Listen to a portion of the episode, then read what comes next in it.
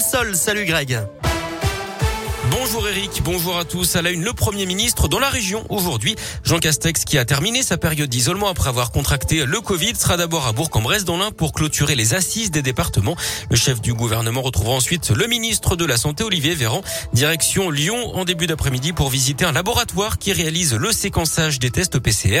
Jean Castex ira ensuite visiter un centre de vaccination à Saint-Bonnet-de-Mur près de Lyon. Enfin, il fera escale à l'aéroport de Lyon-Saint-Exupéry qui applique le renforcement des contrôles sanitaires.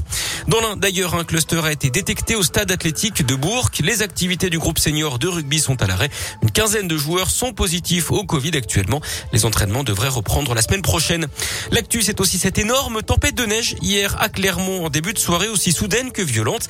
Les flocons n'ont pas tenu longtemps, mais suffisamment en tout cas pour créer des ralentissements dans et autour de la ville. On vous a mis la vidéo sur radioscoop.com. Toujours à Clermont, cet appel à témoins lancé par la police après le décès d'un piéton hier. Il traversait le boulevard Étienne Clémentel quand il a été heurté par un camion ben vers 13h30. Le commissariat de Clermont est en charge des investigations. Un mot de politique, on connaît les finalistes à la primaire des Républicains. Éric Ciotti affrontera Valérie Pécresse. Le candidat officiel du parti sera connu samedi en début d'après-midi à l'issue du second tour. Du sport et du handball avec le début des championnats du monde féminin. Aujourd'hui, la France affronte l'Angola à partir de 18h.